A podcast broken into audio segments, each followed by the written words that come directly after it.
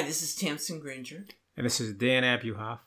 With Tamsen and Dan read the paper on Monday, June something, 12th, Okay. It's close enough. 2023. It's close enough for me. It's, uh, you know, it's summer. Yeah. It's finally raining. Yes. Hallelujah. Yeah. In, in our area of the country, we are having quite the drought. Quite the drought, yes. A dry way spell. low Yeah. On uh, precipitation. We didn't have that much snow, and we haven't had much uh, spring rain. So We're getting it now. this we, uh, you know, we're getting some of it. We're, we're like six or seven inches behind. All right. We'll get there. So We'll get there. hallelujah, glad to see it. All right. So, uh, good. Don't jinx it. The, uh, we've had a, Getting ready for Flag Day. no, we had a busy weekend. It's coming up, We had a busy weekend. June fourteenth. Good. Happy anniversary Yeah. Two. I would guess Nico and Granger, but uh, it's, Yes. it's a wild guess yes, their wedding anniversary is coming up this Yeah. week as well. All right. All right. But speaking of which, we watched Hazi on Sunday night. Yes. Sun, Sunday all day and Sunday night. Yeah. And uh, he's a delight. I don't understand all these stories about his, uh, you know, acting out a little bit. No such thing. He's a cutie pie. He was an angel. huh? An angel. An angel. You know, I just think uh, it's so clever of Yeah. Mother Nature to Yeah. program grandparents to be so in love with the grandchildren. I mean, I it's, it's pure survival, right? Yeah, maybe. But uh, you know, it it seems to work. yes. I would do anything for those grandchildren. Yes, he can do no wrong, that boy. Do no wrong. Uh, and, and as a result, uh, For no particular reason. What? I'm telling you, you, it's just chemistry. You are programmed No, no, to no. feel No, that way about your No, grandchildren. no, it's so that they will survive. you. We just have the right grandchildren. You, you know, you could. Uh, it could. It could have gone differently. Um, so we didn't watch the Tony Sunday night because uh, we got our hands full with what's his name. But uh, but you have some feelings about the Tonys. I know you've something. Do you I have feelings about That's the what you told Well, me. First of all, I, I I've been reading articles about it. Yeah. It might have been a fairly decent show. Really, I, I read a negative article. Oh, so really? Good for you. Okay. Yeah. Um. So there is that. Yeah. Okay. And, well, the key uh, thing was they had no writers. That was the big deal, right? Yes. Because of the writing strikes. Right. So they said that without the stupid, uh, you know, written Yeah. riffs, you know, between presenters or whatever, Yes. it was much better. Well, I, I can clearly help. You're right. You're right. That's a possibility. Um. So, but anyway, and uh, but I guess Kimberly Akimbo, Kimberly Kim was the big winner. and And, uh, we saw that off Broadway, Right. We saw it. and we highly enjoyed it. We liked it. We suspected it would not be a success on Broadway because it's an extremely thin show, uh, a slip Well, of a it's show. small- it's a small, it's a small little- show. It's a small show. There's nothing wrong with it. It's a that. bonbon. Yes, it's a bonbon. And yet, here it is, winning the Tony for Best Musical, which uh, I fear says something about the competition. Because, you know, it's not uh, My Fair Lady. But uh, what are you going to do? Uh, I, I, I like, well, it enjoy be the show. interesting to see if it's remotely a financial success. Uh, sure, it will be. I think it's already a financial success because Oh, really? it, because it's not an expensive show to put on. I mean, it just isn't. Everything seems expensive. Uh, if there's anything as an inexpensive show, it's that one. So uh, I think and, they're doing and fine, the best play was Leopoldstadt. which we're seeing on Thursday. yeah, which we've been wanting to see. Yeah. And I am a Stom a Stom Poppard, Tom Stoppard fan. Tom, Sto- I- what- is that a play on words? Tom Stoppard, dear. No, that was a that was a stumble. A stumble. Okay, good. Uh, yeah, so we'll see that uh, on Thursday. Any other thoughts? And we'll report back. Yeah. Uh, I don't know. Did you have any thoughts about No. uh, the Tonys? No, I was uh, Do you think surprised. they're relevant at all in this day it, it, it's always, I don't know if relevant means anything. It's always for the purpose of publicizing the productions and getting people to take a look and uh, pushing theater. I mean, that's the idea. That's all it is. It's PR. It's not. I I, wouldn't take it too seriously. in some ways, the star of the show was really the venue, Yes. Grand yes, Palace. Yes. uh, marvelous old movie theater in Washington Heights on Yes. the north side of. Uh, Yeah, I assume that's 110th Street or something like that. But yeah, it was a place. You told me it was a movie. Uh, was a, grand mo- movie palace. yes, that was Built in, in in Lin Manuel Miranda's neighborhood growing up, and he had no idea it was there, Right. which doesn't make Right. any sense at all. They say he found out about it in 2013. Yeah, well, he'd been grown up for quite some time by then, so that doesn't make any sense. And, uh, well, um, but what does make sense is that he has invested heavily in the, the renovation.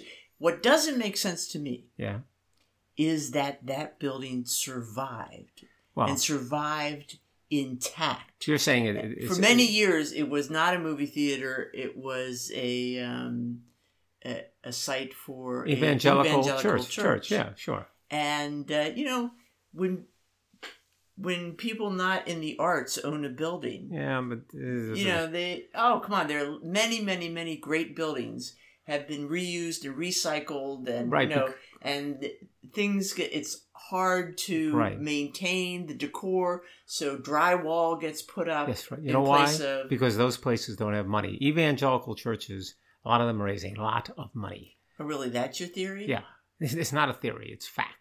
A lot of them raise a lot of money there, and, and it's proven by the shape that this is in. They obviously had the money to maintain it, and they felt it was important for their activities and for their attracting members and contributions. So it, it, there are economic reasons for this, and it makes perfect sense to me. Doesn't surprise me. Didn't we just have a story a few weeks ago about an evangelical church that was tearing down and throwing away uh, Tiffany windows?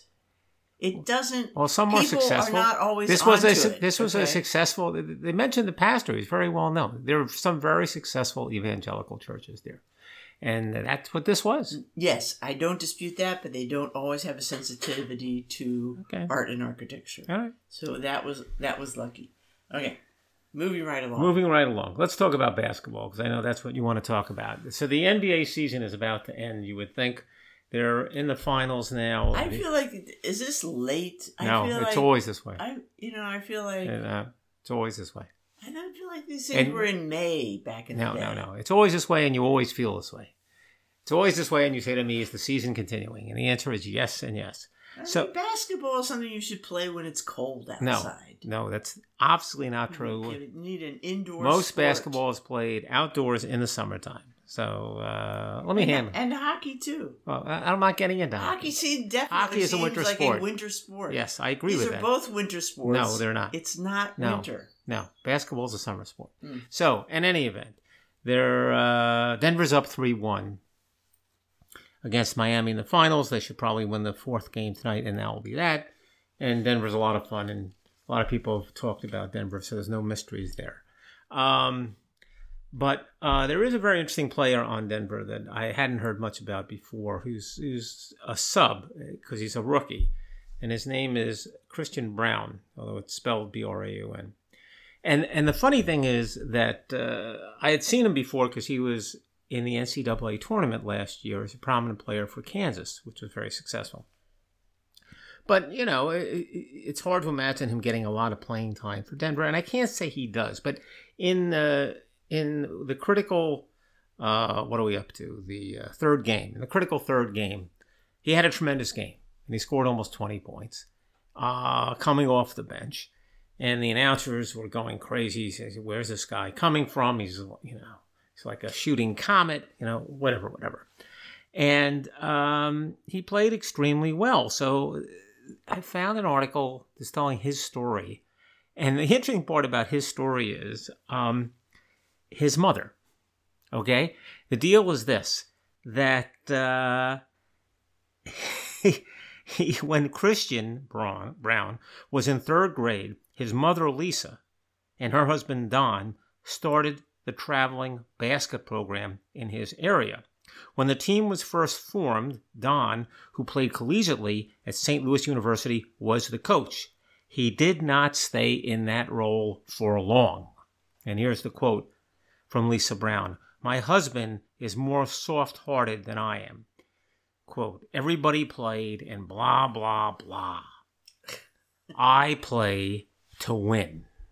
Right? So what happened? She replaced her husband. She said to him, quote, step aside. We coach a lot differently. Now I should tell you that Lisa Braun, Braun was a big star at the University of Missouri. basketball team. So they both had basketball pedigree. But she's the one with the driving personality. Um, and this article I have goes on and on to talk about the reasons why. She had a military father, became her high school principal. But in any event, she uh, is a driving, brutally honest mom. And I interviewed his Christian Braun's high school coach. And he said that during high school games, Lisa would say stuff, and people would ask me, Do you ever get mad about what she's saying? And I would say, No, she's saying the same stuff I'm saying. It wasn't like shoot the ball, like you hear parents nowadays. It was like, Hey, would you stay in front of the man and play some defense? That was your rebound. You know, that's the person she was. And uh, he So, said, so he's saying that's constructive. Yes, he said criticism? yes. He's constructive criticism, hard driving coach, highly competitive, and that's what the way this kid plays. I mean, he plays. He's pushing all the time. He's going 100. percent He's diving for loose balls, and he's screaming during timeouts Mhm. into the air. So I don't know. She pushed her husband aside. Her husband is an NCAA Division One collegiate basketball player, and she said, "Enough of this nonsense, Don. I'm taking charge." So there you go. Yeah, but uh, you know, then Why? there's you know, in two weeks there's going to be uh, an article about how you know she was abusive. No, well, I don't think so. Yeah. But uh, we'll see. Any event, uh, an unusual story. All right, let's go back to the lifeguard story because we've talked about this before, but now there's a new spin on it. Well, yeah, another spin on it. I mean, there's still a lifeguard shortage. I don't even really understand. I mean, this is everywhere, Yes. right? I don't Well, I- understand it. well, forget everywhere. We don't know about everywhere. We only know No, about our no, region. yeah, yeah, yeah. They have a hard time. In, uh, in Macon, Georgia? I mean, what, what do you mean no, by yeah, everywhere? uh, Princeton, New Jersey. Yeah, well, that's not everywhere, honey. That's where we live. Well, It's everywhere in our region. In Okay. our region, okay? all right. All right. Um, I don't really get it. Uh, it seems like a, a Well, pretty accessible summer job. Well, the Times is explaining it. Well, the Times is explaining it just for New York City. Even so. Okay, and the deal in New York City, and they're saying that uh, as all right, so um, last year there was also a shortage. Okay, and um, by the time the pools opened, New York City had only lined up like five hundred and some Right. lifeguards, and they worked like crazy Mhm. um, over the course of the next month to get up to 900. I mean, normally, you know, typically in, in 2016, the city had like 1,600 lifeguards. Right, but- but- okay? it's a fraction. Uh, we got it, but So they- what's the reason, crazy. though? And What's the reason? This year, they only they have less than 500. Right. Okay, and out of the 500, you know, um, oh, the 480 they have lined up right now. Yeah. 280 are returning. Normally, at least 500 return. So, what is the deal? And the deal turns out to be unions. It's what the Times Okay. says. Yes. So, according to the Times, and of course, it's it's the usual article. You know, the um, people on one side say it's the unions. There's this one guy who's in total control, and uh, you know he's a jerk. He's power hungry, whatever. And um, and the union people say no, that's not at all true. That's, Well, but that's it's not about the individual, but, but but I, you know, it's not even about the individual. First of all, I don't know if it's true. I'm just telling. I just noticed the Times reported this, but w- the way unions affect this is this. it's becoming a television series. Did you notice that? What is?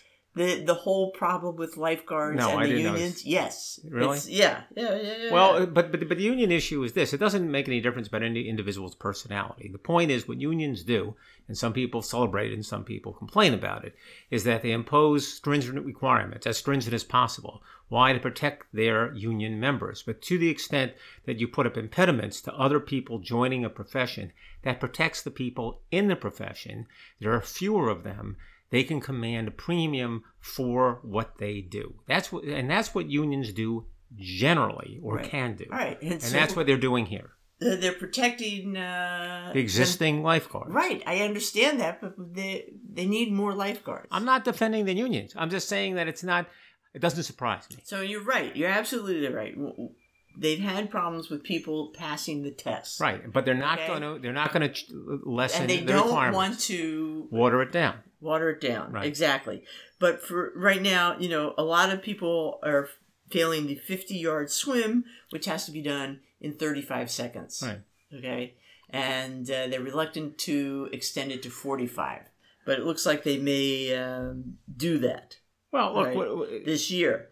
Um, you know, and uh, so it just seems they've also well. There's not only that they've also they were reluctant. They were not showing up for the negotiating. yeah. Um, Well, that's the way you avoid making changes. meetings, Look, the details, the details are the details. But the idea that the Times, who is very pro-union, is writing an article saying, you know, what's the problem here? The unions makes you think that it's really a problem because the Times would not say that otherwise. Oh, you really think so? Oh, absolutely. The Times is not going to criticize the union.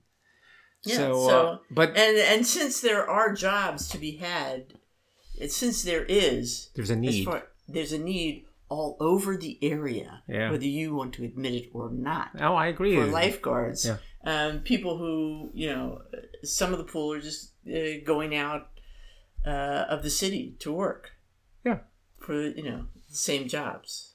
Some of the people who would work as lifeguards in New York City are going to other places are to work. giving up and not, Yeah, uh, because it's not too hard. to go Well, the rigmarole. because it, yeah, because it's a rigmarole because there are all these bureaucratic requirements. But we should talk about the big article. I'm sorry, the big story on WPIX News about the program, right well, at St. Benedict's right. For training lifeguards. Well, I mean, we're you know we're all sensitive to this. We have a lot of uh, people in the family in the swimming biz, Yes. okay, in the water polo biz, and uh, Nico, Hazi's mom, Yes, is aquatic director at uh, St. Benedict's. right. And one of the things that they've been doing there, she's been doing, is she's put together a lifeguard training program, Mhm. and uh, St. Benedict's is allowing the, them to offer it at uh, a greatly, you know, a comparatively discounted rate Yeah. to try to a um, help uh, Newark area pools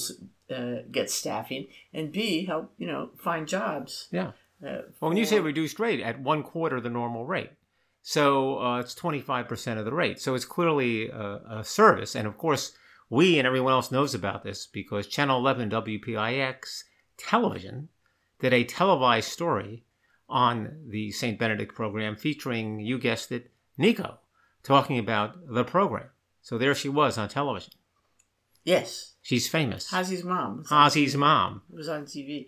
Um, no, so yeah, and uh, so good, uh, good to know something like that is happening. Again, I just I feel swimming is really important because it can save your life. Okay, playing basketball probably never will save your life. Oh, you never know. Learning to swim can. Yes, but this is not learning to swim. This is being a lifeguard. So, so you're saying that The uh, more the, pools are open, the- the more people can swim. uh, more people will learn to swim. Also, the idea of swimming lessons in Newark is to broaden the demographic, Yes. make this accessible Yes. to people not just going to country clubs, Yeah. you know, or uh, No, fancy, yeah, uh, look, expensive The- beach clubs. But the headline is Right. Nico is now a celebrity. That's the important thing to keep in mind. all right, uh, all right, good. All right. So the postcard. You've talked about the book, The Well, Postcard. I just wanted I just wanted to mention, you know, that we, we didn't get around to talking about it last week, but uh, last Sunday there were articles all over the place. Yeah. Reviews and articles about Anne Berest's The Postcard, Yeah. which is uh, basically a novelization of the story of uh, her family Yeah. and the Holocaust. And uh, turns out it's a good read. Yeah. I read it. It is it's a good summer read, not because it's a light, fluffy, silly thing, Mhm. but because it is very readable. Okay, uh, very accessible, but fascinating, engrossing, um, and of course, uh, you know, uh, upsetting uh, to uh, kind of Well, it was. be in the scene. Right. Be she takes you into uh, the history, into the um, you know uh, the lives of the people who uh, in her family and uh, how they were rounded up and uh, what they did to try to avoid um, being uh, rounded up by the Germans, etc. Mhm. And uh, and and very interesting. You know that um, real sort of tension of believing, you know, we are French. okay, why are people doing this to us? And uh, you know, being told, no, you're not French, you're Jewish. Well, yeah. So this was, as I understand it, uh, a big book in France and in Europe generally, and it's just it's here now because it was just translated. So it, it was officially released, the translated version, a Yeah. week or two ago. And I'm impressed by the fact that it is not a thin book. It looks like it's a substantial book. I would guess Oh, three or four hundred four but hundred it's pages. got a pretty big font, and Really? uh, and really the chapters are yeah, but uh, you good bite you, you read it in like a week. It's very readable. It's Yeah. very readable. It um, it's based on the actual research that she and her mother did, Mhm. and the trail of the research is also very interesting. You know, I love archival research myself, Yeah. and uh, so that was interesting to me, and uh, just extremely poignant. And also, there was an interesting thread through it of, you know, the um, looking back, finding out, um, knowing about your family, uh, finding things you had no idea Yeah. uh, about. Uh, Yeah, she was- honoring their Right. memory. She knew nothing about this story until she started this investigation, and also she's not. She was not. I don't know what she is now. Religious at all. You know, like zero religious. Zero religious. And then suddenly she was drawn into this, and it becomes a whole search. Yeah, And- and she- yeah. Again, uh, learned more about herself Yeah. even than uh, she learned about her relatives in some ways. Right. So, uh, the postcard, Right. Anne Berest, uh, worth picking up and reading. Okay. So uh, George Winston passed away, and we're going to talk about him, even though neither of us is are familiar. Neither of us is really particularly familiar with his music, although we've heard a little bit of it.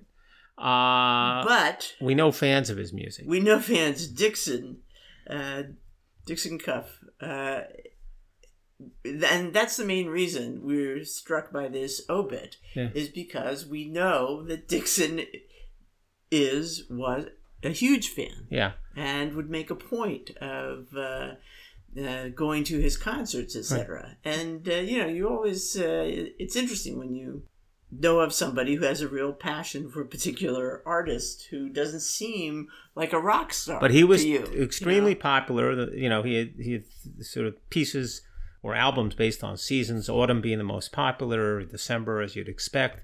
He's considered a sometimes described as a new age uh, performer, composer. He did a uh, He called his style. What was it? rural folk Folk piano. Yes. If that helps you, I mean, he Did he get? Did he and Meryl Streep get a Grammy? Was that a Grammy? yeah, he for- won all kinds of awards for the uh, Velveteen Rabbit. Yeah, he uh, wrote the He was nominated for Grammy for that. They didn't win it. for the music behind her reading of Velveteen Rabbit, Right, and uh, one of Dixon's fond memories is listening to that recording. really. Yeah, Uh, well, he uh, he he was he won a Grammy for the best new age album for Forest. So he was, you know, he's quite celebrated. What, what you may not remember, Jonathan Schwartz a million years ago would talk about George Winston once in a while.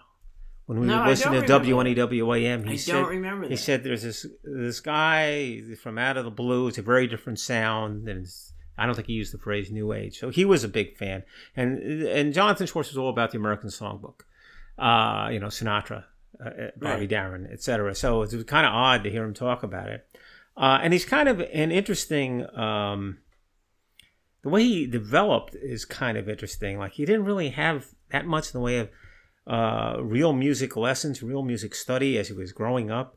And he got excited about possibly playing the piano by listening to the Doors uh, when he was a teenager. In particular, "Break On Through to the Other Side," which I can tell you was the wrong song to get excited about. but he was also excited about what? the Charlie Brown Yes, music. I'm more excited about. Yes, well, he Uh, later did an album too about that. You know, Who was uh, it? Vincent Garibaldi. Yeah, exactly. and. Uh, Guaraldi. You know, I mean, Vince, Vince have Vince the. Guaraldi. What? Vince Guaraldi. Guaraldi. Yeah, Guaraldi. yeah. Um, have the doors on one side, you know, the Charlie Brown on the other side. Well, but and, and then let me give you his final. uh, And he also he was enthralled by the recordings of Fats Waller.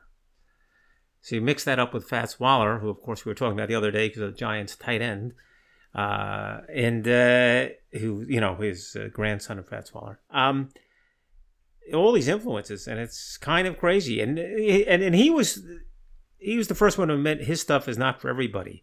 He said he didn't enjoy being categorized, uh, but he said as far as music is concerned, it's all valid. Everybody's got their own path. I wouldn't want to sit around and listen to me all day. So, so uh, there you go. Um, so here's another musical figure who passed away, Astrud Gilberto. And Astrud Gilberto, and I only mention it because it's it's an interesting story. Uh, she's of course uh, the singer that you hear when you hear the uh, much played version of "The Girl from Ipanema," the original, and that's the one that survived as the main recording of "The Girl from Ipanema." But the story, you know, was really You know, what what. in high school, No, I I, I got a feeling I don't. Swing Choir. Oh my god. Oh my version god! The whole Swing. This is my mind is, is is reeling at the thought. Called um, The boy, Boy from, from Me. Ipanema. well, that's what when, uh, when a girl would sing it, they would call it the boy from Ipanema. I you know I think it's the one Yeah. where, and the swing choir we sang and we kind of danced you, a little. You didn't say you were. In, you didn't say you were in the song. I was choir. in the swing choir, Oh my god! and um, was it? it, it started the the um, number would start with one person sort of yeah.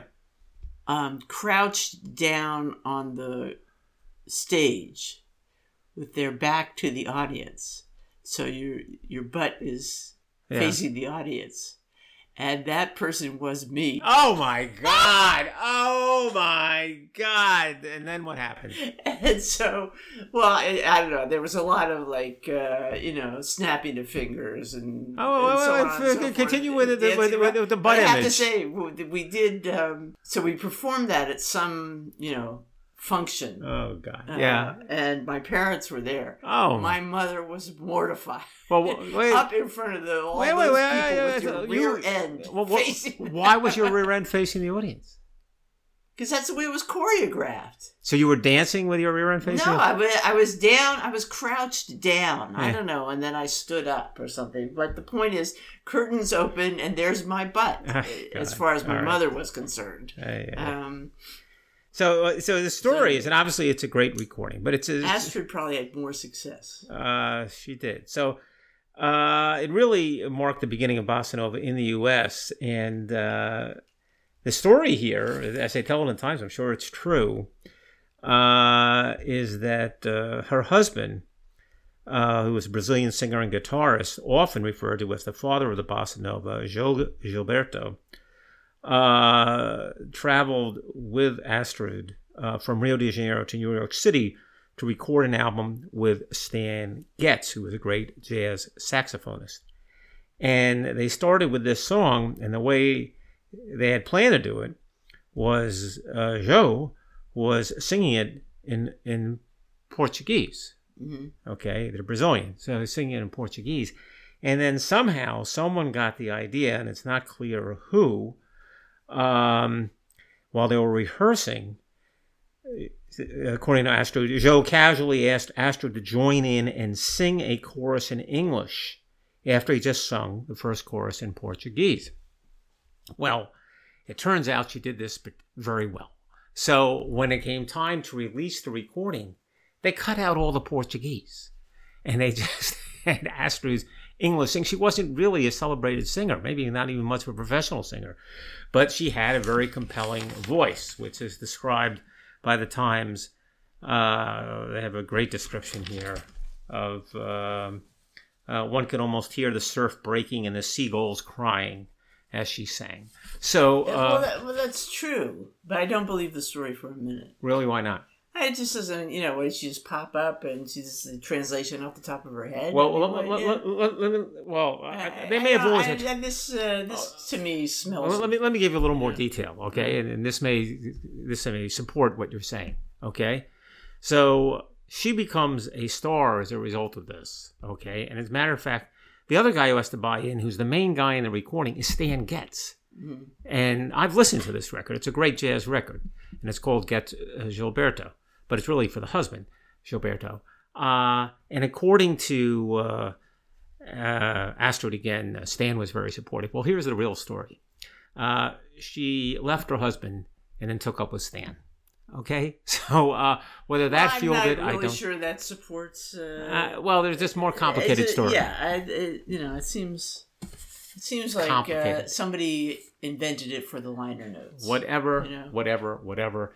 Uh, there was some, I, I don't know, there was some serendipity to it. Here's something else about uh, serendipity, though I seem to have skipped this story. I got to come back to it. I imagine some tete-a-tete between Stan. Well, here, and here's Astrid here's some and, serendipity. Here's some serendipity. I'll just do briefly 30 seconds, okay? Right. So, you know, uh, Alan Menken, uh, you know, wrote the, the music for The Little Mermaid, and they wanted to modernize it or bring it up to date or do something with it to, to bring it uh, so that the score would most better match the live action version. And they brought in Lin Manuel Miranda to write some new songs with Alan Menken uh, because uh, his partner in writing initially had passed away a few years ago. So uh, here's the funny thing.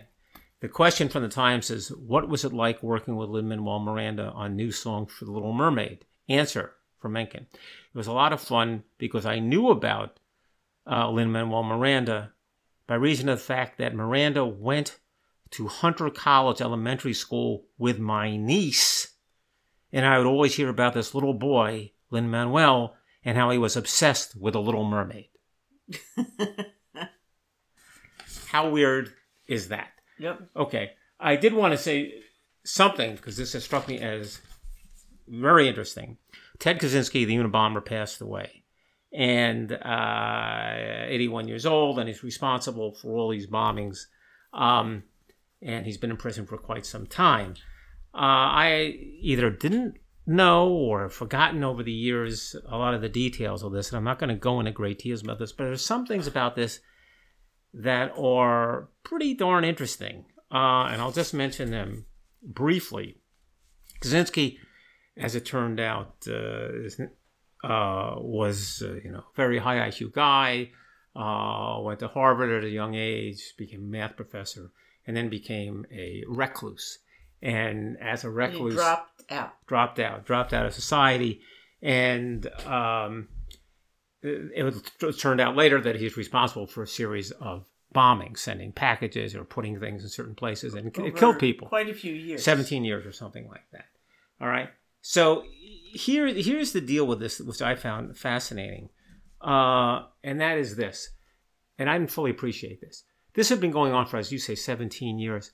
Um, and then there was a communication from the Unabomber, at that point unknown, saying that he wanted his manifesto published. This Right. 35,000 word manifesto. Right. And uh, if that wasn't published, he would continue to do these bombings. And the question was would the newspapers, in this case, really the New York Times and the Washington Post, publish the manifesto? And apparently they agonized over this. Uh, as to whether they should do it, whether this was positive or negative, and that it was really news Right. or it wasn't. And they consulted a great deal with the Department of Justice, with you know law enforcement, hmm which very much wanted to see it published for a lot of reasons. They Mm-hmm. felt it might help them track them. They felt it might actually uh, it's also the number of bombings. giving money to the hostage takers. Exactly right, because they're saying is that catering to this, and Yeah. as a journalist, do you want to participate in this? So You want to encourage this right, kind of right. So there's No. a lot of uh, agonizing that's written about in the newspaper about it. The Times doesn't even want to talk about it. And one of the people who made the decision don't even want to talk about it, uh, even though they're still around.